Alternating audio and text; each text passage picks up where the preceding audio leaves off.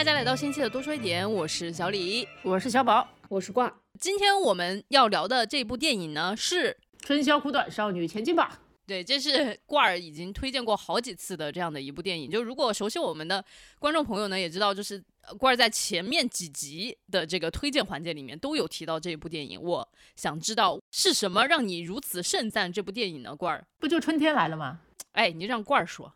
啊，确实就是因为春天来了哈。你看它的名字叫《春宵苦短》啊，然后加上春天也是我最喜欢的季节。对，你们知道吗？就是我觉得我作为一个川渝人士，其实挺可怜的。就是在北方生活之前呢，我没有过，我没有过过春天和秋天。我每次看到节气里面立春这种节气，你知道吗？我内心都有一个 OS，就是什么玩意儿啊，又来骗人了，你知道吗？来骗人。但是到北京生活了之后呢，然后我就会发现，哇，真的这个节气好准。就立春之后，我就发现我自己完全不能穿米毛裤了。米毛裤是什么东西啊？米毛裤就是我们川渝人民说棉毛裤，也就是秋裤的意思啊。秋裤，嗯嗯。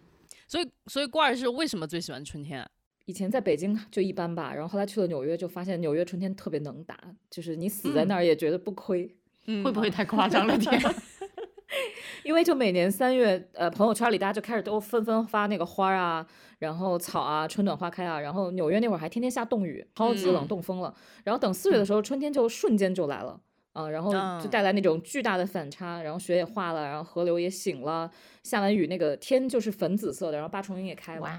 我当时记得我窗外就有一棵树，就紧贴着我的窗户，然后是一棵桑葚，然后到了春天的时候，它的果就慢慢开始结了嘛，松鼠就跑过来吃。嗯，我也想吃。你是松鼠吗？羡慕松鼠。对，就是刚刚官儿说，在北京的时候一般，其实。坦白来说，我觉得春天让北京也变得非常的美。就是像我这种爱学习的人，你们知道吗？就是在春 天有太阳，在春天有太阳的时候，真的就感觉暖洋洋的。然后我就啥也不想干，就只想躺平，只想发梦。发什么梦呢？嗯，春天还能发什么梦呢？你这不是明知故问吗？呃，我就是特别想听“春梦”这个词从你严肃的嘴巴里说出来是什么样的感觉。就不让你得逞。不过呢，就是春天也不止春梦哈，也是有一点点副作用的。呃，有句话叫做“春光杀人”哈，就那个郭二曾经跟我说过，季节变化会引发剧烈的这个人体的激素水平的变化，所以有很多人会在春天呢就抑郁症发作啊，就挺难受的。所以朋友们发春梦之余，也多多注意身体健康。对，所以就是在这个季节，朋友们在保持身心健康的情况下，想做啥都可以哈，想无所事事啊，想拉着陌生人敞开心扉啊，然后想跟自己和解啊，想去交配啊，好突然啊！前一秒跟自己和解，后一秒开始交配，就是到了动物交配的季节了啊！春天发春梦无罪啊！所以朋友们在本期正式开始之前，还没有开始啊，原来。就我们给大家准备了一份让你拥有春天最无敌春梦的小礼物，就是大人糖糖果的糖的女性情趣用品。哇哦！就说实在的，虽然小李作为本群的商务担当，这么大夸金主，会显得我们非常的没出息，但是我觉得就是把女性的情趣用品作为我们的 first time 还是很酷。那展开说说，你觉得哪儿酷了？之前我们有一期节目就是聊里奥格兰德。其实它里面就讲了嘛，就是女性这个苦性羞耻久矣，就是原因嘛，大家也都很清楚。但是去年大人堂这个品牌呢，它就在很多个地方其实都开了线下的这种快闪店的活动。这个快闪店一般都是开在商场里面，然后也举办了很多线下的这种性教育课，其实就给女性提供了这么一个可以打破枷锁、拥抱自己的这样的一个机会。因为大家也都知道，就是说你做这种在商场里面的快闪店，然后做这种性教育的沙龙，它其实就是把我们的这种需求给公开。化透明化，嗯，所以这样的话，大家就不会再觉得谈论这件事情是一件非常羞耻的事情了。嗯，就是啊，毕竟避孕套可是在便利店、超市的结账的门口就摆在那儿的，对啊，凭什么，对吧？对，所以希望我们的听众，即使之前没有使用过情趣产品，也能去听一听上面这些课啊，逛逛这些店，早日享受咱们人类最本能的快乐。嗯。那我就简单介绍一下这个产品啊，因为一般提起情趣用品，大家第一时间想到的啥？就是那个瞬息全宇宙里面那个粉色生殖器，哎呀，非常丑陋啊，像一个粉色的警棍，一看你就不想用。对，然 后愿意推荐大人堂的产品，其实就是因为它外形真正做到了颠覆，非常非常可爱。像我这种就是才疏学浅的人拿到手哦，一看以为是盲盒，你知道吗？套两款，然后一个叫豆豆鸟，一个叫小海豹，然后呢，它们都是那种马卡龙色的小动物造型，从名字到外形都超级可爱，你可以大大方方摆家里啊，万一朋友来了也不会很尴尬。然后它有一个特别好的优点，就是手感非常柔软，然后它采用的是婴儿食品级硅胶啊，方便水洗，所以从功能到卫生啊，都比大部分的伴侣要好很多。你这么说，老张知道吗？我得插一句啊，就是说你说它很像个摆件，我完全同意哈，就是可以放啊，但是不代表一定要放，大家还是注意收纳，不然的话遇遇到我这种傻子朋友，进到房间里面第一件事就拿起来开始玩，就说这啥玩意儿。说回来，说回来，就刚刚过儿说这个产品就是很可爱，很好看，但是就是做一个产品。好看很重要，好用也非常的重要。就是咱们大人堂的这两款产品，其实给大家带来的这个体验也是非常好的。我想先跟大家稍微科普一下，当然这个科普的知识也是前几天我才被科普的，就是女孩子的阴蒂唯一的作用就是给我们带来快感。啥？阴蒂的唯一作用就是嗨，它真的没有其他作用了？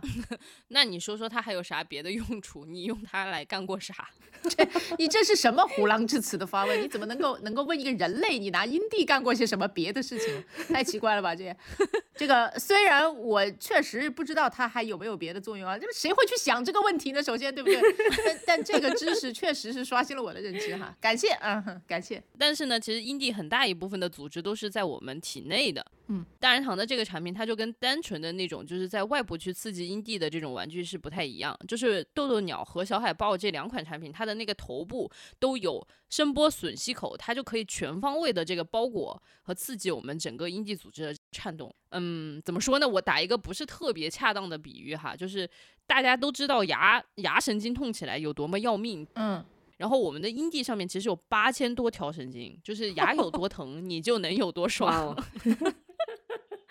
朋友们哈，就是既然这个组织唯一的作用就是用来嗨，那咱们就必须让他嗨起来好吗？否则这就是置老天爷的安排于不顾啊，吧，让他白来这个世界走了一遭。但一方面是刺激阴蒂的这种呃爽感，然后还有另外一个呢，就是我们的那个小海豹这个产品，它其实有入体功能，因为它的那个后半部分其实就是一个翘起来的小尾巴，它是那种 U 型结构的，和我们的身体结构贴合的非常好，所以它进入我们体内之后，它能很舒适并且精准的找到让我们感觉到很嗨的这样的一块区域。嗯，这个位置呢，它不是一个点，它其实是一小片区域哈。然后小海豹的这个尾巴的角度和大小都正好可以完美的触达到这一块区域。啥？这个它是一个区域，这不是一个点。这所有人都说那是一个点，并且还有英文的编号，好吗？你怎么回事？你怎么像一个没有常识的新手呢？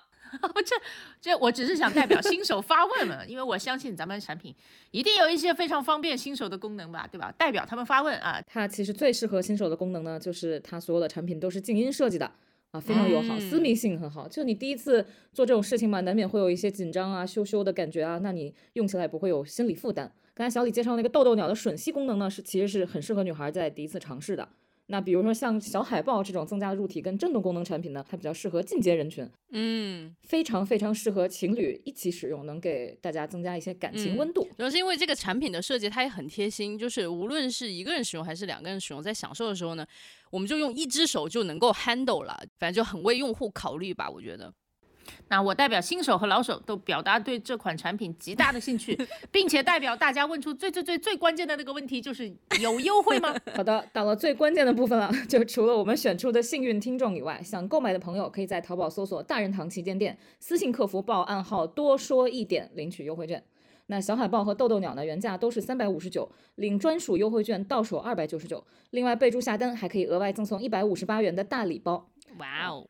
刚才没有听清的听众朋友们呢，具体信息请大家到 show notes 里面去找，然后链接、暗号和详情都可以反复查询。嗯，耶，好啦，我们的春梦做完，就让我们也走入别人的梦里看一看。本期那就进入我们的春宵苦短，少女前进吧。耶，就是因为我觉得这个故事稍有一点点复杂哈，就是需要请我们的这个推广大使郭二，嗯，稍微跟我们的听众朋友们介绍一下这个动画片到底是怎样的一个剧情。小宝，我先问你，你要是一句话来概括的话，你会选哪句话呀？我觉得好难啊！就是整个片子就是很意识流的。你要说嗯剧情，它最核心的剧情，至少我能给到的哈，就是一个男生无限想要向一个女生靠近的过程，啊、但是就你说这，但但这个大家去看就知道，这里面绝对不止只有这么一点点事情，这里面事情实在太多了，一句话绝对说不清楚，所以我就把这个锅甩给了别人。哈哈哈你们来说，你们来说。这个这个故事是改自那个森见登美彦的小说，也叫《春宵苦短，少女前进》吧。然后森见嗯登美彦是当年京大京都大学非常有名的宅男作家，是男生啊？嗯，是男人，哦，是男人哦、OK，还是一个比较英俊的宅男。对，他是京都大学农学部的，所以他说他在大学的时候深刻的感受到了宅男的凄凉，没有恋爱谈的那种感觉。哦，我觉得这个信息很有趣，解释了很多事情。我待会儿说。嗯，他最著名的也不是最著名吧，就是呃，国内看的人最多的两个作品，一个是《四叠半神话大戏》，一个是呃《春宵苦短》，这两部都动画化了，然后都是由汤浅证明做的。嗯，所以如果你没有看过《四叠半》的话，看《春宵苦短》会有点懵，到底是什么东西？其实有很多人物都在《四叠半》里面出现过，也有很多意象也在里面出现过，比如说著名的嗯。乳房攀岩墙，哎，嗯，哎，对，这里也要插一句，就是这里面有一个场景是，就是就是在攀岩，你定睛一看才看得到，他们手上抓的每一块墙上的凸起其实是乳房的形状，而且这一点呢是小李在第一遍看的时候根本没看见，朋友们，我们必须要给你们错过了们。一个亿啊！对对对，我必须要跟你们忏悔一下，就是当时看完了之后，郭儿就问：“哎，你们什么感觉？”我就说：“哇，好震撼啊，就是五彩斑斓的世界呀、然后 郭儿说：“你发现里面那些很多就是那个性幻想的场景了吗？”然后我说：“啊，在哪里？就那些场景在哪里？”然后然后郭儿继续说：“那那个就是乳房攀岩。”我说：“啊，乳房攀岩。”到底在哪里？然后结果他就开始跟我讲，那个里面是在校园季吧，就是哦到比较后面的一个剧情了，就在校园季里面，大家可能都是在玩攀岩啊，在抓娃娃机啊，然后就是各种，我就把那个当特别普通的攀岩给就划过去了，然后后面那个抓娃娃机也是抓的美女娃娃机。就是那些女孩子都穿的特别的，对，就哇，我当时就是穿特别少，对对嗯对对，所以这也刚好就呃联系到我看这个就是电影的感受吧，就是第一遍就是好震撼呀，但是到底讲了个什么故事呢？就我感觉我自己就像一个金鱼一样，只有七秒的记忆力，我只能把上一个画面和下一个画面就是联系在一起，但是我完全没有把整个一个他想讲的故事是什么。给联系在一起，然后后来我就真的看了第二遍，我才发现，哇，我真的好多细节都错过了，可能也有刚刚郭二说的这个原因，因为它里面很多的这种人物和设定都是从四叠半过来的。而且他改编最有意思的一点，他原书写了四季，就是这个学长追求黑发少女，就是这个学妹，呃，学妹应该是京都大学文学系的学生啊，然后追了大概有一年，拉拉扯扯的，也有这些特别奇幻的场景啊、但是他把这个四季在动画片里缩成了一页，我就觉得实在实在是太厉害了，这真的是春宵苦短。嗯，就是你会觉得这一页无比的漫长，其实你能清晰的看到它里面走过了四季，分为四个非常清晰的段落。然后第一个段落呢是著名的让大家非常震撼的喝酒游行，就是哎在一个春天嗯的夜晚，然后这个黑发少女哎开始了自己的一些对成人世界的酒精探索，是一个非常天马行空段落。而且他是可能是我不知道这个是不是他第一次喝酒哈，但是他是一种完全喝不醉，喝遍了一条街的感觉。对我简直一个大震惊，你知道吗？就是对我这种有点爱喝但是酒量不行的人，我实在是太羡慕了。我就开始数他到底喝了多少种酒。就一开始的时候，一开始的时候他在那个宴会场景，就是应该是他的一个朋友结婚的这样的一个场景，然后同时啊也有学长，也是学长结婚，对，学姐嗯都在一起的这样的一个场景，他好像点的一个，我不知道那是百利酒还是其实是一种饮料啦，这他当时可能就不是特别敢喝酒精。然后后来等他出去准备去第二趴的时候，哇，开始喝酒，就一开始的时候就先喝了四杯鸡尾酒。我说姐，你真的太厉害了，四杯鸡尾酒 都没有任何的反应。然后后来开始就疯狂的灌，就是七八种酒，我都不知道他到底喝了多少。我太羡慕他了，就是能有这种好饮的级别的话，我想想，我愿意用我的什么能力去换？好吧，我也没有什么能力可以跟有什么？学用你的习能力学习能力去换吧，求求你了。不过打个岔啊，因为后来因为这些东西都变成了很著名的 IP 嘛，我到那个京都的时候，特地跑到京都大学找了我的表弟，然后我们一块儿喝了一个酒。他那个酒精的那个度数低到，我觉得我喝十杯可能也不会醉，完全是那种呃花花绿绿的饮料。但是里面当然氛围是很好的，然后也布置成有什么李白啊，然后有电气白兰啊，你都可以点，特别有意思。所以你有真的去喝到伪电气白兰酒？我自己买了一个电气白兰，但是那个时候春宵苦短已经播了，然后这个酒在市场上的价格已经翻了四五倍了。哦，哇哦，很难喝很难喝的酒，非常难喝，我真的记忆犹新。大概是个什么味道呢？好好好奇哦。很像不太好质量的 whisky，就是又苦又辣，然后没有留下什么特别好的印象。哎呀。怪不得李白要把这个酒给所有人喝，就是让他们觉得人生就是苦涩啊！哎啊，确实喝下去觉得人生非常苦涩。我们要不要说一下李白？李白这怎么形容呢？就是那种都市传奇吧。嗯嗯，就是京都地头蛇，你知道吗？长着长眉毛和长胡子的老头子，年轻的时候赚了很多钱，然后用钱买到了爱情，对吧？是大概是这么样的一个人物。然后钱买到了爱情，然后最后发现人生非常虚无，然后他。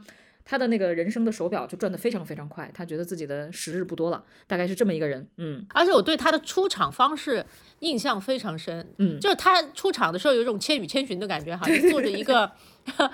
我那是房车吗？还是一个双层巴士？不是，你说房车，大家根本无法想象那到底是个什么东西。三层的一个车，但是它又在水里行驶啊，反正非常诡异。因为这片子本来就有很多奇幻的色彩哈，就是我觉得一开始的时候还还还正常。嗯，他们在一个酒席上开始喝酒，然后后面就开始疯了。我觉得李白出场的时候，我就非常确定这是一部玄玄幻动画片 儿。那就光他的出场方式，还有他那个人的形象，像他叫李白，嗯，我心想为什么作者要用就这种其实应该在在整个亚洲地区都很知名的一个诗人的名字。然后来命名这个人物哈，都很有意思。酒仙嘛，呃，对，可能是因为这个原因吧。我还想说一下他的那个出场的那个车，我感觉好像它是一个移动的庙。对对对对对，你形容的比较好。什么房车？移动的庙，而且是半水上的。呃，里面功能也非常齐全，还有什么宴会厅啊，然后还有专门拼酒的地方，真的太妙了。香港那个珍宝坊给开到了今天。哎，是的，是的，是的，这种感觉。对，真的只有只有动画片才能够呈现这样子的。场景，总之，春天这个黑发少女拼酒拼过了李白啊，把李白给喝，嗯，喝趴下了，然后马上黑发少女就成了当之无愧的这条街上的主角啊。他们是在仙斗厅喝的，哎，然后到了夏季就变成了旧书纳凉会，嗯嗯，应该是在下鸭神社鸭川三角洲那一个地带。开展的啊，这个剧情更加的奇幻。上来那个救书纳凉会就充斥着海水，然后这个女孩说：“我就像一条鱼一样，对吧？”就游进去了。她要到里面去找一本叫《拉达达达姆》的儿童读物，是她小时候看过的一本书。而且这里面还有一个场景是那位想追求她的学长，他去参加那个火锅大会，就是李白举行的。李白就说：“你们要是赢了的话，就把拉达什么姆的那本书给你们。”好像是这个意思哈，我不太记得了。那火锅大会画的太妙了，整个场景都是全红色的，然后大家吃的那种肉整块夹起来哈，比他们人的头还要大，然后塞到嘴巴里，然后接下来整个人就像就像被燃烧起来了一样，氛围极好。就是我觉得用香肠嘴来形容那个吃了那个辣火锅的嘴都不足以形容它的夸张程度。然后我有一个印象特别深刻的，就那个学长为了要去得到那个拉达达达姆的那个绘本，就是吃到了最后，坚持到了最后，跟所有人 PK，然后。然后他那个嘴最后就变成两个大香肠，然后那一段的那个说谢谢你，他用日语说阿里哥多哥在吗？是，就是感觉就是真的就是那种香肠嘴会说出来的话，我当时都震惊了。而且他还没拿到那本书，对吧？他拿到了吗？拿到了，拿到，所以拿到了。他两条线交织的非常有趣。这个学长为什么要去拿那本书呢？是他们有一个呃校园机构。类似于风纪委员会一样的存在吧，叫图书馆警察。这个图书馆警察其实就是从四叠半继承过来的，也叫校园纪事务局。嗯。这个这个机构呢特别神奇，在一个像地下那种呃秘密科研室的那种感觉，然后满墙都是大屏幕，对，能看到校园里所有人的动向。他的这个好朋友就把满屏幕的少女展示给他，说：“哎，动不动心啊？要不要情报啊？”然后这个男的挣扎大概一秒吧，就说：“要要要。”然后就发现他们就读这个女孩子的唇语，发现他要找这本《拉达达达姆》，所以这个男的就不顾一切、奋不顾身的扑到了这个火锅宴上，但是。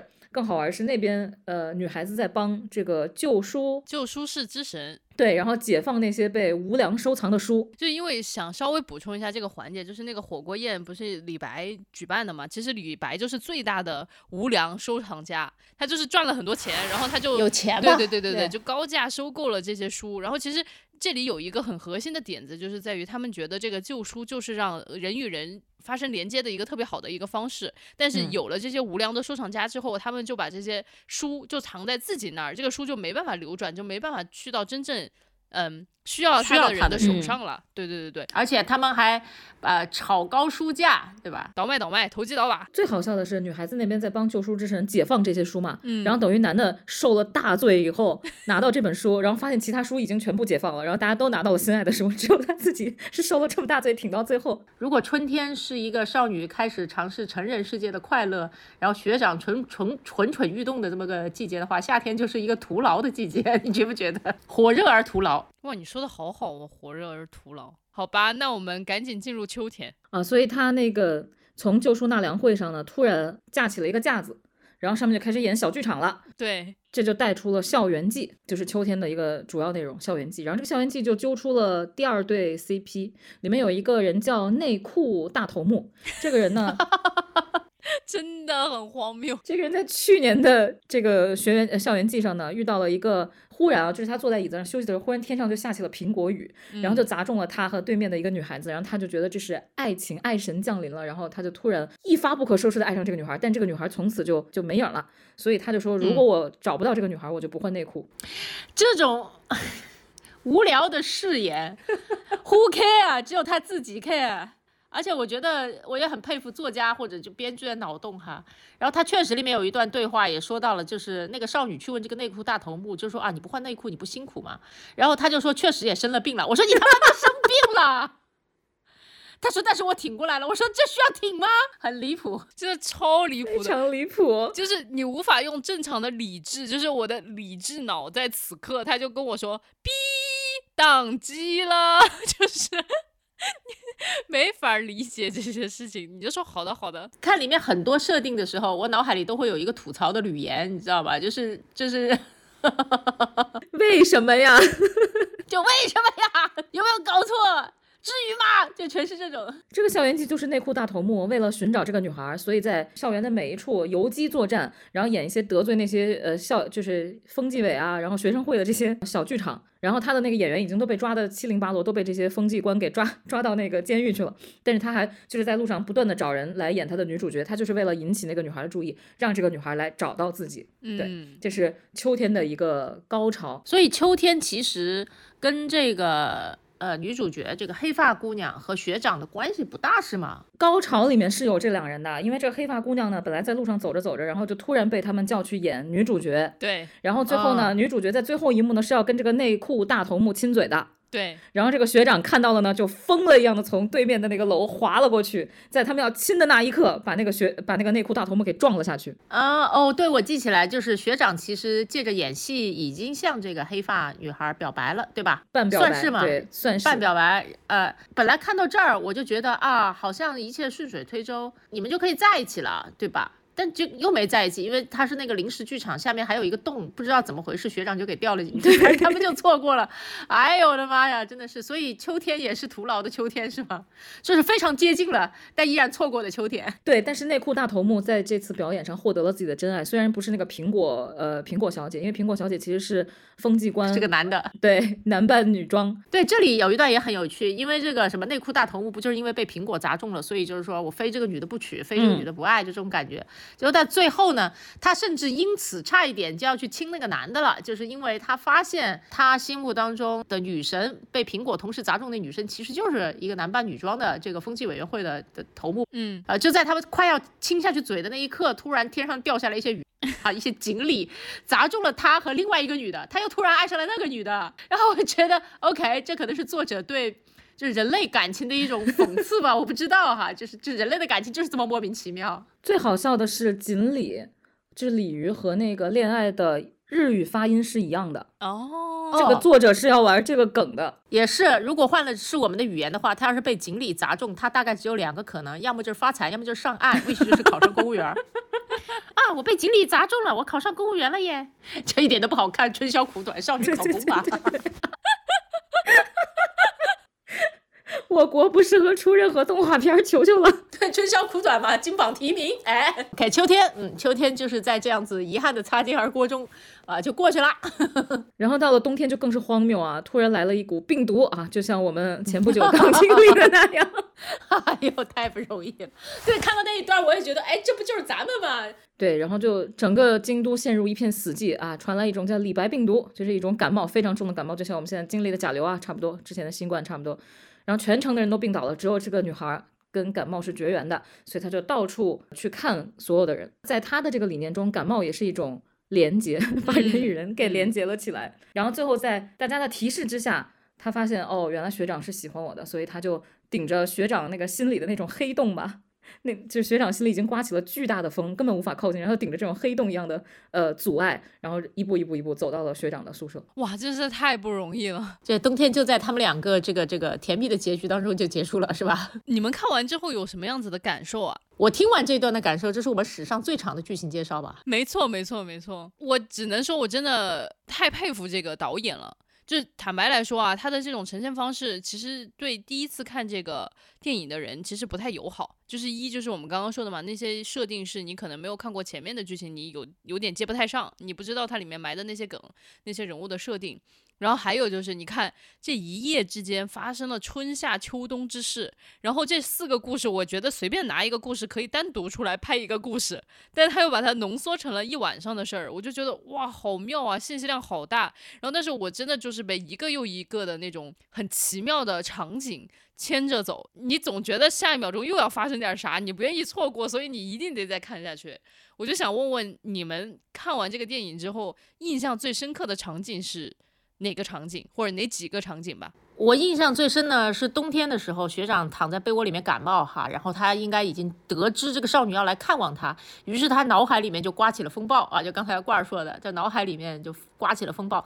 那他这个风暴的呈现方式实在是太妙了，就是他脑海里面是联合国在开会啊，所有人都在台上，然后就吵，就在台上台下吵成一团，然后那个大厅里面挂着。那个电视屏幕，那电视屏幕轮番播放着这个少女的一些场景，这个场景跟他们讨论的内容也很有关系。脑海中开联合国大会，实在是非常的妙的，能够折射出很多人心里面打架的那种感觉。我不知道你们有没有这种感觉哈，就是当你纠结的时候，你脑海里就一千个小人在吵架。我经常也就这么类比，或者叫做叫做呃，给自己的脑海这样一个隐喻，就是我这我我我管我。脑海里打架叫做村委会开会，但是这明显就远远没有人家高大上，对吧？人家联合国开会，我什么村委会开会啊？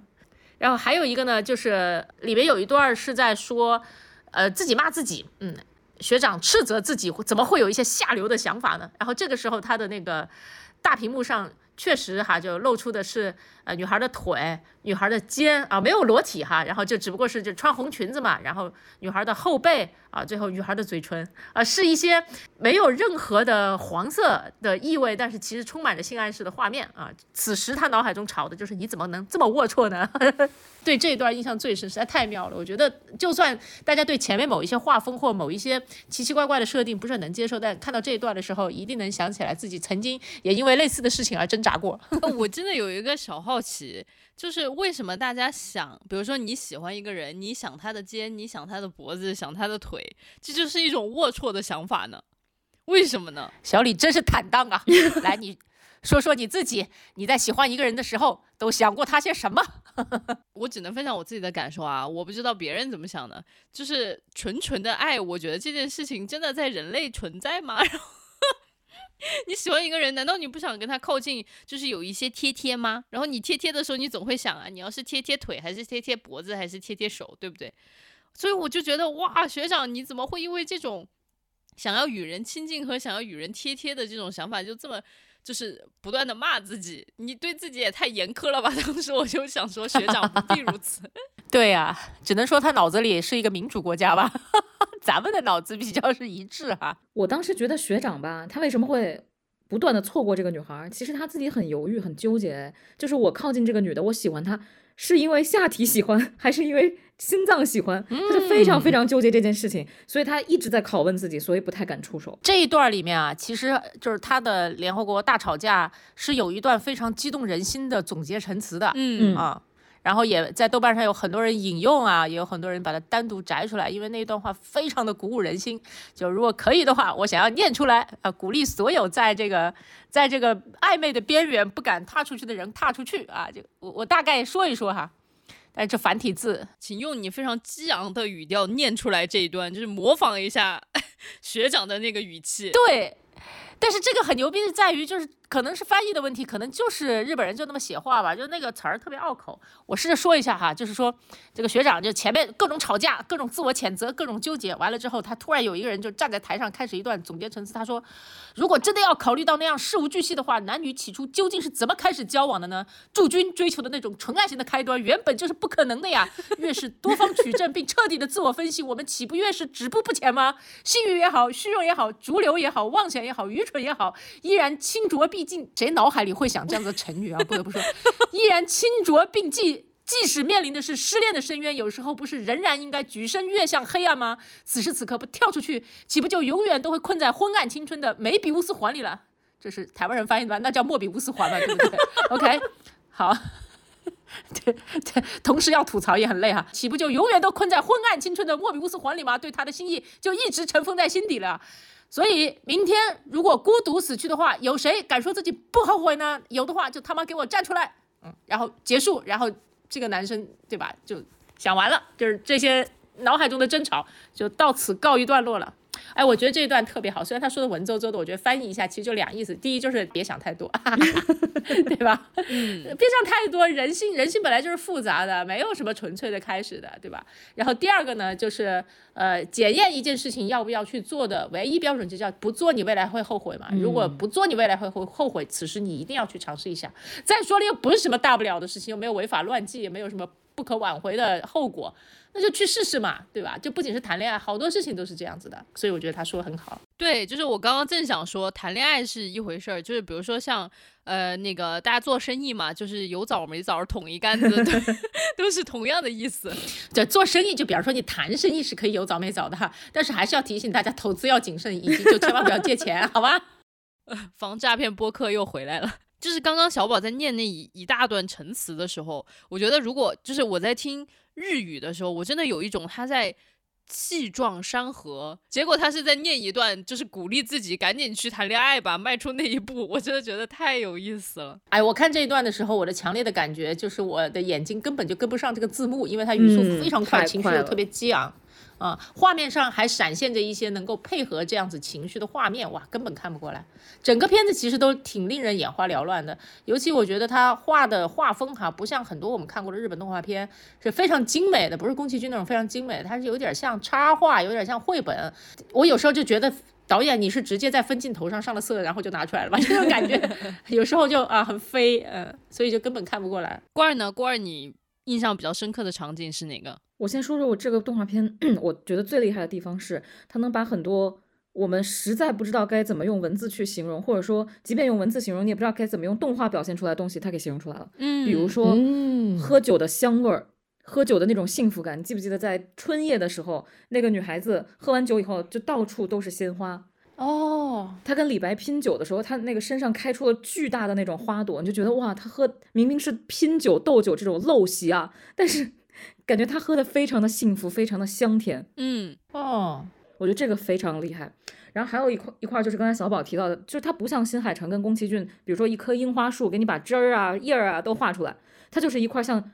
剪纸一样的，啪就给你贴在那儿了。然后地地板也是像贴的那种彩色网点似的，就全都是樱花铺的。但是氛围渲染的就特别好，就是整整个夜晚的那条小巷都是粉色的。我就对这种这种场景印象特别深刻。但我最喜欢最喜欢的场景是诡辩之舞。哎，我当时看的时候，第一个想到了第一个想到了小宝。我心想，小宝如果每天跳这舞的话。腰椎颈椎可能会好很多，讨厌啊！为什么要叫我跳诡辩之舞？你肯定觉得我每天都在诡辩。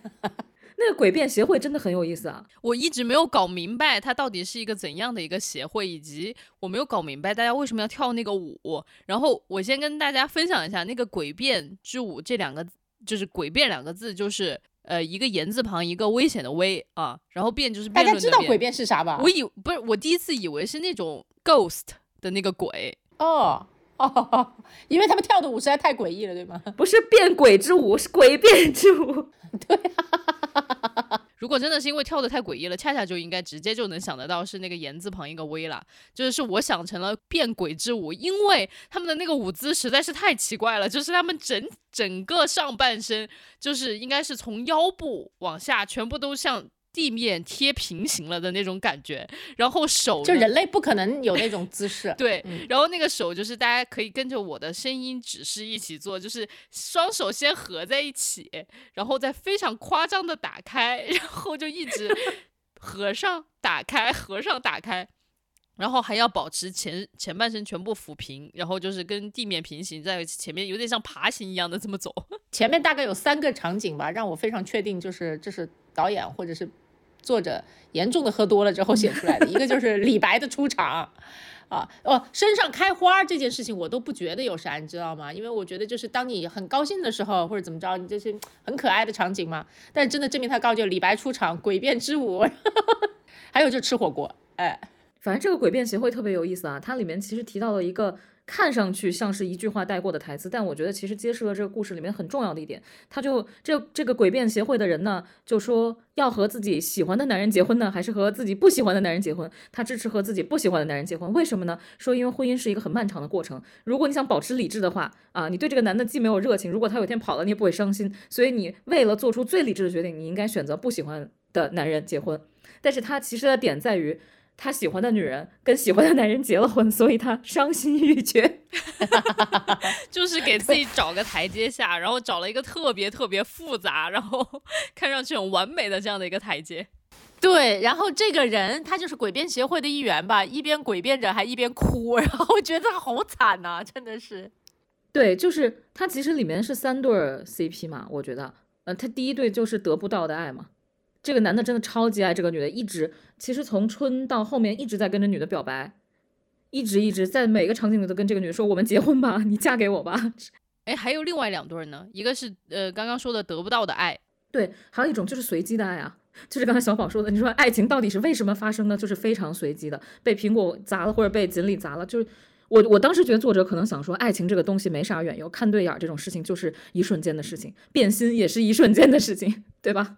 对，随机的爱，得不到的爱，随机的爱。那第三种应该就是男女主角的爱了。那你觉得他是怎么叫的？就就他们是什么样的爱呢？我觉得男男主角一直是追着女女孩跑的，就是在他眼中女孩是那种闪闪发光的。然后他那个男生不是说了句话吗？就是你为什么一直能做人群中的主角？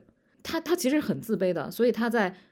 明明可以表白的时候都错过了，因为他每一次表白的时候都说我们是偶遇，我只是恰巧路过。嗯，其实他明明是费尽心思才到达他身边的，但是到那到那个时候他就退却了。然后这个女孩就是那种生命里太多新鲜的事情了，她无暇顾及到底谁在她身后追着跑。嗯，她的眼睛是一直往前看的，但是她最后发现了这个爱，她就停住脚往回走去迎接他了。我就觉得还挺美好的。哎，所以这个故事就是因为刚刚其实郭二花了挺长的时间在描述整个故事的情节哈，那那这个故事它究竟到底是一个想要表达个啥呢？哎，小李又来这个探寻这个片子的本质了，就感觉就是这片子要要是不讲出一些道理来，对吧？就是让他有所收获和学习的话，他就觉得嗯，一定是我没有看懂吧？嗯，对，但是我觉得这个片子它一定是想要告诉我们点啥？什么呀？喝酒很快乐吧？这是我给到的。谈恋爱要大胆，喝酒要快乐，或者叫喝酒要快乐。因为刚才郭二说了嘛，女生在喝酒的时候身上是开出花的，但她跟李白对酒的时候，每一杯下去，李白那边的背景的颜色就再黑一些，他自己人就再老一些，整个人就再沮丧一些。喝酒就是会有两种完全不一样的感受的，有些人是越喝越难过，有些人是越喝越开心。嗯。反正我也看了很多评论吧，就说确实，我觉得它不是纯纯青春片，因为我到三十多岁看的时候，还是觉得好好看，嗯，好有共鸣，嗯，我觉得他想说，至少我我感觉就是要珍惜人生的春天，也就是你的青春，嗯，我我我里面有一段特别感同身受，就是少女身上的那个手表啊，她戴的手表转的是最慢的，嗯，然后她在一晚上遇到的人、遇到的事情是最丰富、最驳杂的，嗯，但是李白其实就是越老的人，他那个手表不是转的越快吗？其实从我记得二十岁的时候，你就觉得一天天过得特别慢，然后每天都有好多好多新鲜你想去探寻的事情在你生活里，你想去认识各种各样的人，特别有精力。然后到了三十岁以后你就哎呦躺着吧，对吧？也不想认识新朋友了，也没有新的恋爱了，也不可能有了，对吧？就是谁说不可能有？别这么说啊！你可 危险发言，我立刻就是录给老张听。小宝，你真的向老张举报小宝，向老张举报什么？可以跟老张有新的感情啊，火花，这很正常啊，对吧？虽然我们是旧的恋人，但我们可以有新的火花。哎，你看我这种正能量的话，张口就来，我真的是。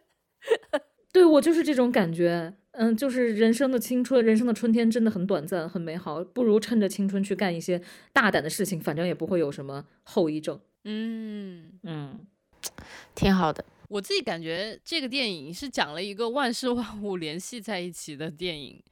嗯。对，因为嗯，大家一定要去看啊，就是看一遍，可能就是第一遍就是欣赏那些乳房攀岩啊，就是抓娃娃机啊 你第一遍都没有看到好吗？真是的。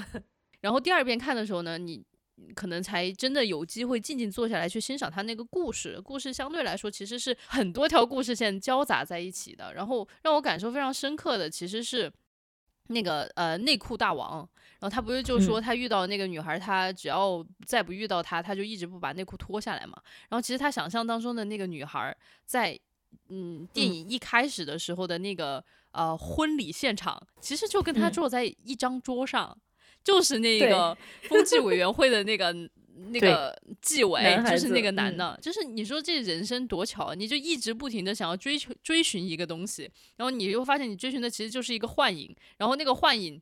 的实体原来就坐在你的左手边，嗯，就是我就会觉得，哎呀，人生就是这种巧合。然后还有就是，嗯。最后那个男生和这个女生两个相爱吧，就是那个男孩子就是费尽心思无尽无数次的，就是创造那种偶遇，想要跟那个女少女相遇，但是靠近那个爱情都没有发生。结果最后爱情真正发生的时候呢，它又是一个非常巧合的这样的一个发生。然后我就会觉得万事万物是联系在一起的吧，就是因为这种联系才有了这么多的巧合，然后才有了这么多有趣的经历，嗯，才有了对春天的这种盼望吧。我的妈呀！我到底在说什么？我也不知道我在说什么。强行上价值上到了河对岸去的感觉，我能够体会你说的这种感受。但同时，我在上面还有多一重的感受，就是万事万物确实人和人之间都连接在一起。但与此同时，大家又是如此的孤独和在就是探索的如此和寻找的如此的疲惫，对吧？男主花了那么多心思，创造了那么多的偶遇，哈，就是在我看来，他那简直就是一年能够创造一千次偶遇。你一天能够偶遇一个人三次，他就希望创造出一种让女生自己能感觉到这是命运安排的感觉嘛，对吧？不就是这样，很容易猜的。对，但是人家完全没有感觉。然后内裤大头目想找的人就。在身边，然后，然后李白已经获得了那么多，却依然就沮丧的要死，可能是城中最沮丧的那种感觉。后来那个病毒或者那个感冒叫叫李白感冒，其实在一定程度上，这我我觉得他未必是在真的在说一种传染病，他说的就是一种抑郁的情绪，嗯，对吧？然后城中大佬都抑郁了，那我们普通人不也跟着一起抑郁一番吗？真是的，而且在这个情况下，就好像每个人都好像过得不是那么快乐一样。对我就是觉得小李刚才说那个连接，其实他给的非常明显了，就是感冒嘛。嗯，对吧？人和人通过接触互相传染了感冒，然后又通过互相连接解除了这个感冒。嗯，然后最后最后这个少女说啊，我也感冒了。所以，我就我还挺能理解小李说的这个连接。而且这个女孩其实一直是不断在接触不同的人，一直在跟新的人产生连接和这种相遇吧。我就觉得这个羁绊还是挺有意思的。嗯，说到这儿呢，我又觉得有一点很妙，就是我在一开头的时候不是说 OK，你说这个作家是一个大宅男。啊，我说哦，这解释了很多事情。这解释了什么呢？一开始的时候，嗯，我以为这个作者应该是个女生，她叫春宵苦短，少女前进吧。然后你在一定程度上会觉得这是一个女性视角，然后出发的一个故事。但看的过程当中呢，我觉得好像又不是那么一回事儿哈。嗯，尤其就是我觉得这个女主角过于完美了，就那个完美是打引号的，她不是那种呃什么身材姣好、面容啊，我像天使一样的，不是这种完美，她是在人格上面具有一种就是就是。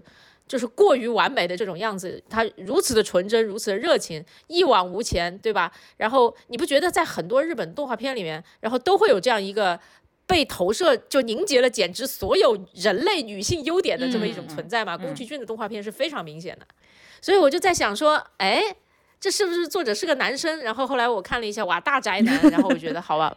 确实解释了很多很多事情，尤其是后面这一段就是非常纠结的内心独白哈。这个联合国吵架这个东西，我说 OK，真的就是，而且在那个联合国吵架后面，其实还有很多十分丰富的饱含性暗示和明示的意意象哈。所以我说 OK OK，那我就理解这一切了。所以我其实特别想问一下，你们看到这种近乎完美的女性形象，你们有什么样的感觉啊？我觉得这是一种，就是对人类所有美好品质的一种盼望的 捷径。我可能会比较想把这件事情想的挺好一点。嗯，我自己认知当中啊，就是整个可能日本的社会都是呃压力很大，然后大家也都是比较压抑自己的情绪的。那就是呃在这种大的环境之下的话，大家可能对一些非常非常纯洁、非常非常嗯极致的善、极致的美。极致的勇往无前的这种品质吧，我觉得大家其实，在内心深处是有很深深的渴望的。然后把这种品质放在少女身上，其实我觉得，哎，还是一个挺好的，没放在少男身上，对吧？对，片子里面这些里面所有的少男都挺龌龊的。对对对，所以我觉得很妙，就是呃，但我觉得总体上来说，应该是一种极度压抑之下的一种对美好品质的期待。啊，她就具象化成为了一个少女，嗯，这可能也是平日里面我觉得少女给很多人，嗯，留下的那种印象吧。对我能理解这个说法，但是这又会让我，我觉得我可能很小的时候，这个片子会非常非常吸引我，然后我会觉得哇，我对爱情和对另外一个人的向往就是这这样子的感觉，我纠结，但是。他纯粹，然后我龌龊，但是他纯洁，嗯啊，然后我胆怯，但是他勇敢，对吧？就是这种你在很小的时候，你对另外一半的向往，或者你你你你你可能跟班上那个同学啊，你喜欢的那个人也没有很熟，你对他有很多想象，哇，这个故事所投射出来的情绪是非常打动我的。但我年纪大了之后，我看到这个，我就会觉得有一有一些就是无法代入了，你知道吗？就是这是我的感觉。郭二呢？你觉得呢？所以我刚才就说，其实他讲的是人生的春天就是青春嘛。就是大概上大学这一会儿，所以我觉得她这个少女就是给你具象化了你这一辈子里面可能最美好、最纯洁啊、最完美无瑕的时候。可能那时候身上有很多毛病，但你但是是身上有很多毛病，但是都看不见。对对对，就是就是外面的人看你肯定是看不见的。你想，你一个小女孩去拼酒，也不是什么好品质吧？但是，对呀，你就只会看到她说：“哇哦，她真的就是好能喝。”但是你们觉得她会不会有点问题啊？对，我不仅仅是看不到他的缺点，就是看不到这不是一个好品质，我还想拥有这样的超能力呢。我就直接把这个划归了超能力啊，真的是超能力。我觉得他想表达的就是在你年轻的时候犯啥错都能被原谅，然后你年轻的时候就是你人生最完美无瑕的阶段，你就是最好的时候。当然，当然我要说啊，就是那你看我国也不是也不止我国吧，包括一些啊乙女游戏啊。就是里面的男的，是不是个个完美？就是完美的男孩，是不是特别特别多，一抓一大把？哎，也真的是啊，就是大家都会有这种完美伴侣的投射和想象。对，而且日本的动画片，我觉得还总算还是比较多样化的吧。那有很多我抽烟喝酒纹身骂人啊，我还是好女主这种，对吧？嗯。其实我觉得里面还有一段真的非常厉害啊！在这个节目播呃录之前，我还问小李，我说小李，你这次看到了乳房攀岩啊，然后看到了美女娃娃机啊，然后我之前还跟他说，还有里面还有一个充气娃娃，就你看这里面都是什么东西？对。然后我问小李，我说你知知不知道最后那个学长的呃那个脑内脑内小法庭小联合国中间出来一堆牛仔是干啥的？小李问牛仔在哪里？对他，他每次都没看见，你知道吗？这个牛仔我其实是最早是在四叠半神话大戏里面看到的，它其实讲的是男孩子的生殖器了啊，就是里面有一段四叠半神话大戏里面有一段特别有意思，就是有一个就是跟通口，就是在这里面跟那个那个脸长得像一个。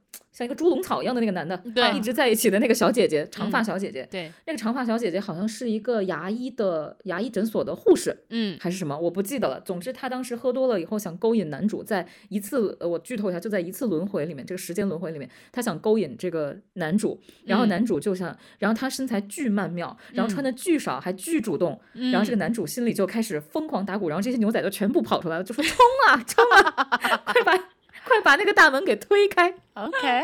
最后，男主勒住了自己这些牛仔，把他们关了起来，然后落荒而逃。哦。哦，就是在四叠半神话大戏里面是这样出现的，所以这个牛仔一出现，我就知道哦，生殖器来了，对，下流的想法又来了，对这种感觉。你看他多好，他把所有的这些想法都拟人化了。对，而且我觉得还是用的牛仔这样的一个非常，我觉得切题又恰当的一 个一个形象。对，就大家说到牛仔嘛，就是那种野性的，哇，那个性张力。大家想一想，我们当时聊那个犬之力的时候，对吧？嗯西部的那些牛仔，我天啊！对他要是把他就是类比成海绵宝宝，就不是特别对了。嗯，呃，我觉得可以类比成风车，哎，为什么？迅速转的那种风车，就是呃，让人眼花缭乱嘛。那就不是个人了呀，朋友。对，我知道，就是，但是就是让让你眼花缭乱嘛，然后你自己脑子里面就是五颜六色，就是几十种颜色，你自己就是上脑的时候，难道看到的不是这些颜色吗？哇，我觉得这句话有点危险。哇，小李，小李，你上脑的时候跟吃了毒蘑菇好像反应差不多啊。对呀、你确定那个是怎么是这样的？你确定那是上脑的时候的想象吗？还是说已经上完了之后的感觉啊？五颜六色，对吧？所以我知道，至少我现在知道小李的性幻想，是风车，应该去荷兰。太好笑了。你是到到了小李一下飞机到了荷兰，就非常的亢奋，拿起了他的长枪，冲向了风车，扮演起了他的堂吉诃德。我的天，好烂的梗啊！我的 幻想嘛，幻想都是一些烂梗。哎呦，呃可是大家说的那种荷兰的风车，都是在郁金香田里面，感觉有一点太过于镇静了，跟我脑子里面想的那种，我想的其实不是风车，就是你们小时候没有玩过吗？就是一个圆的那个东西，上面贴纸风车，哎，纸风车，这个性幻想一下就变得非常的不性感了。对，纸糊的，越来越来越降级了，受不了了。而且还怎么有人而且还是一些儿童玩具，马上就有违法的嫌疑。完了，我跟你说，以后再提起小李的性幻想，我第一想法就是地坛庙会，你知道吗？这个庙会又跟李白先生的那个 移动庙会车 联系在了一起，果然世界是紧密相连的，太好笑了。嗯所以你俩的性幻想，我、啊我觉得我那个不叫性幻想，我那个叫就是说带来的感受、啊是那个纸风车疯狂转的那个感觉啊、然后 你不要再解释了，没有更好，特别好笑。你说的那个感觉是纸风车疯狂转的一个感觉。首先，我觉得这感觉就相当的不强烈，好吗？就人家八级大风，你这个大概是春风拂面。我觉得小李的生日，我要送你一个大人堂的产品。希望他们家出一下风车相关的产品啊。太好笑了，就是那种风一吹就咿咿呀呀的，就是再吹猛烈一点就直接坏掉了。对啊，那种直风车上个八级大风，吹的连影子都没有了，连个渣都不剩。所以你们呢？你们的感受是什么？我们其我其实跟好多朋友聊过性幻想这个事情啊，大家其嗯实有点、都有点羞耻，但聊开了以后，发现大家性幻想尺度真的非常大。就是确实是真的是幻想啊，它只能在幻想里出现。这要是但凡在现实里出现，就是犯罪，你知道吗？我我还好，我还好，我是一个比较克制的人，我对三次元的人没有性幻想，哦，哦，我只能对纸片人产生性幻想。哦，真的？那我好奇一下，就是在这个性幻想里面，你是以纸片人的形象出现的吗？还是你是第一人称视角，根本也看不见自己啥？哎，对我就是第一人称视角。哦嗯避免了还要去想象自己的二次元形象啊，这个艰苦卓绝的创作过程。对，对对对，你说的这个也是，你知道小李在玩那个哈利波特的时候，不是哈利波特，是玩那个霍格沃兹的时候，捏人捏半天。好明显就是说啊，在把自己捏成一个二次元人的时候，其实是非常的努力的。很多人的那个游戏之旅就在那一步结束了，是的，就是说啊，我创作我创作自己的二次元形象，好卡死在这儿了。所以我好奇，郭二是对呃，比如说哪一个我们大家可能都比较熟知的纸片人形象，嗯，不好说，随时随地都可能有新的。这是什么？只要有好看的纸男男纸片人，就会有美好的性幻想。对，啊，啊？他刚刚在说的时候，我就在想夜礼服假面，那是什么？你美少女战士你看过吧？没有，我知道哈，因为到处都有他们的卡通形象，但那个动画片我是真的没有看过。我记得最早大家的所谓这种也不叫性幻想，就恋爱对象的幻想，其实是工藤新一。啊，对对对对对，小宝这个看过看过，吧？看过，看过。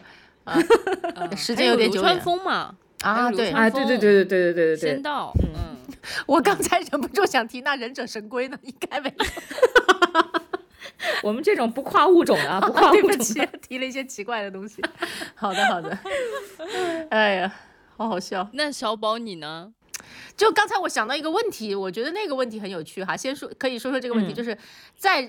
因为因为因为小李之前提的，严格意义上就不是性幻想哈。但是我想问大家，就是你们在进行性幻想的时候，然后是第一人称视角的还是第三人称视角的？我觉得这个很有趣。哦，我希望那个听众朋友们也可以把自己的这个这个想法哈写在评论区。你们是我想做个调研，你知道吗？你们是第一人称视角啊，第三人称视角？哎，我是第一人称视角啊，那绝对我是第一人称啊。从来没有过第三，我有第一人称，也有第三人称视角啊哦，那看来你这个性幻想对象就如你当年所说，就是 啊！我当年说什么了？你在你在那个 Normal People 里面专门讲了，就是第三人称视角和哦第一人称视角那个床戏，的所以你看看你是不是因为性幻想，对你的性幻想对象有的很好，有的一般，有的一般，一般就然后必须就是第三人称视角，离我远一点，你知道吗？就是哎，为什么找哦，你这么说很有趣。我的那个想法很有可能是这个事情，我要先看一下 OK 我就代入，不 OK 就不代入了，你知道吗？就我就远远看完就关机了。不不等一等，性幻想对象都是幻想了，为什么还要找一个不是特别满意的对象 试一下？太好笑了，啊，好吧，我那个差别应该也不是在于，就是不是特别满意呀、但我也不知道为什么，好像有时候有这种感觉，就是说这个我要先看一下。我刚刚也是想问，我刚刚也是想问同样的问题。哎，真的就很像那个联合国大会，因为你你你们的脑海里不会有很多个自己吗？就吵架的有不同想法的人，就可能有两个人说这个我可以，有三个人说不行，投反对票。然后他们吵得不可开交，然后那三个人就对那两个人说：“哎你们呀要觉得行，你们自己先试试，我在旁边先看一下。哦，原来是这样。对啊哦、是这样。”就是你脑海里的我村子里面人就会打架，就是说这个可以，这个不行，对吧？就这个，你还有的会骂自己，你要点脸嘛，就会确实会吵架的呀。有的也会说你的也配，就这种。不是非常好笑，就是他的性幻想对象全村人都要来参加呀。看了我性幻想对象应该非常不满意，说我操的，人也太多了。哎呦，笑到岔气。性幻想觉好累啊。别人都是一个一个的，一村一村的，我的天！哎呦，我突然在想，我说这一期播客要是做成那个视频播客，就是在此 处应该就是有那个什么呃前方高能护体，就是 刷满屏。哎呦，太好笑了！哎呦，就感谢两位，我之前从来没有认真想过这个问题，我我现在就对自己也有一些新的发现。对自己又有了一些新的认识，所以就是听众朋友们听了我们这样真诚的分享之后，你们也可以把这样相关的一些 对有趣的经历分享在我们的评论区，好吗？对，真的很有趣。对，我们会 我们会挑一个最精彩的，然后送你一份大人堂的小礼物。你们还记得自己第一次性幻想的对象是什么？呃是谁吗？哇，不记得了，不要考验这种问题，我年纪太大了。哇，这真的是不知道，真的不知道。我年纪大到已经忘记了自己的高考分数。好吧，哎，我还记得耶，虽然是真的十几年前的事情了。哦你们看过《极道鲜师》吗？是啥？嗯，就是一个我看过日剧看过，然后里面嗯有赤赤西人，这真的是一个哦久远的、久远的、久远的名字。我当时代的眼泪对时代的眼泪，我都不知道我是对他性幻想了，还是他就是钻入了我午睡的梦。就是我当时就是在午睡，然后醒过来我刚才听错了，我刚才你 我也是，听错了，是不是？钻进你午睡的梦，我听成钻进午睡的梦。我说午睡会不会太小了一点啊？尺度在哪里？真的是午睡午睡。我跟你听的虽然不一样，我听的我以为小李前面一句说，不知道是我做了呃有了性幻想，还是他真的钻到了我的被窝里。你的脑补，这是你的脑补，但后面是我听错了。关键是我当时看那个剧的时候，我不是最喜欢他，嗯，就是他不是我的呃最喜欢的那一个角色，但就不知道为什么当时就是梦到这个，我自己都太震惊了。然后后来就没有做过这样子的梦了，就是没有这么印象深刻的。啊。你是，我发现做梦真的是一个非常有意思的场景。我觉得做梦这件事情是可以带出人很多潜，真的是带出你的潜意识。哎，虽然我。也不是那么确定，到底是因为我有这个潜意识，然后才做这个梦，还是因为我做了这个梦之后，然后我被就像 Inception 一样，然后被被被安插进去了一个潜意识哈。呃，但这个不是性幻想。我在念小学的时候，我第一次意识到我喜欢一个人是怎么回事呢？我梦见他结婚了，然后我非常生气。我我至今还在小宝全村的那个人的数量上 那种震撼里面没有缓过来。对不起，真的作为一个性幻想，他要承担的这个。负担好重啊！性幻想对象说：“老子不干了。”我其实没什么特别多性幻想对象，但是我恋爱幻想对象特别特别多。嗯，一抓一大把，反正就是三次元的、二次元，这个确实都有。第一个确实不记得是谁了，反正路上看到班里什么好看的小男孩，可能就想一想吧。我就是一个恋爱脑，对。呃，那你想过的，现在印象比较深刻的是谁？哎呦，这个说出来，我跟你说，让老张听见，这婚姻是没法往下过。我有一个，我之前跟小李其实提过，我经常梦到一个人，嗯，大概是我高中的一个呃叫什么？没有得到的人，然后他会隔三差五从我十六岁开始钻到我的梦里，然后一直到三十多岁。后后面就来的越来越少了，然后但是我还是会梦到他，然后每一次梦到他都特别特别难受的一点就是我站到他面前想跟他说我当年特别喜欢你，嗯，但是那个嘴就像被缝住了一样，嗯，然后这个梦就结束了，每一次，嗯。嗯，对对对。其实你你现在在就你等醒了以后，你也不会觉得遗憾，也不会觉得再喜欢他了，但是你就会特别想知道当年为什么没有在一起，嗯，然后这个就变成了一种执念吧，嗯，特别谢谢罐儿给我们这个非常奇怪的一集啊，然后有一个纯爱的结尾，哎，不过我还是要说啊，就是能有恋爱的能力啊，然后有性幻想的能力，包括恋爱对象幻想，比如你走在街上，你三四十岁了，四五十岁了，还能看到一个好看的对象，然后觉得。啊，跟他恋爱挺好的，然后幻想那么五分钟，嗯，然后感受一下春风再次走进你的人生的那种感觉，我觉得拥有这个能力还是蛮妙的啊，真好，这是春宵苦短哈，每一个人其实都是值得前进的少女，对吧？嗯，对吧？这价值上的不错 那就让我们把这一集就在此刻结束吧，朋友们。好的，刚好也是到了春天。把这个电影的名字送给所有我们听到了这一刻、坚持到了这一刻的听众们，就是春宵苦短，少女前进吧！啊，前进吧！谢谢大家没有被我们稀奇古怪的聊天赶跑哈，那就拜拜啦，拜拜拜拜，下期再见，拜拜，拜拜。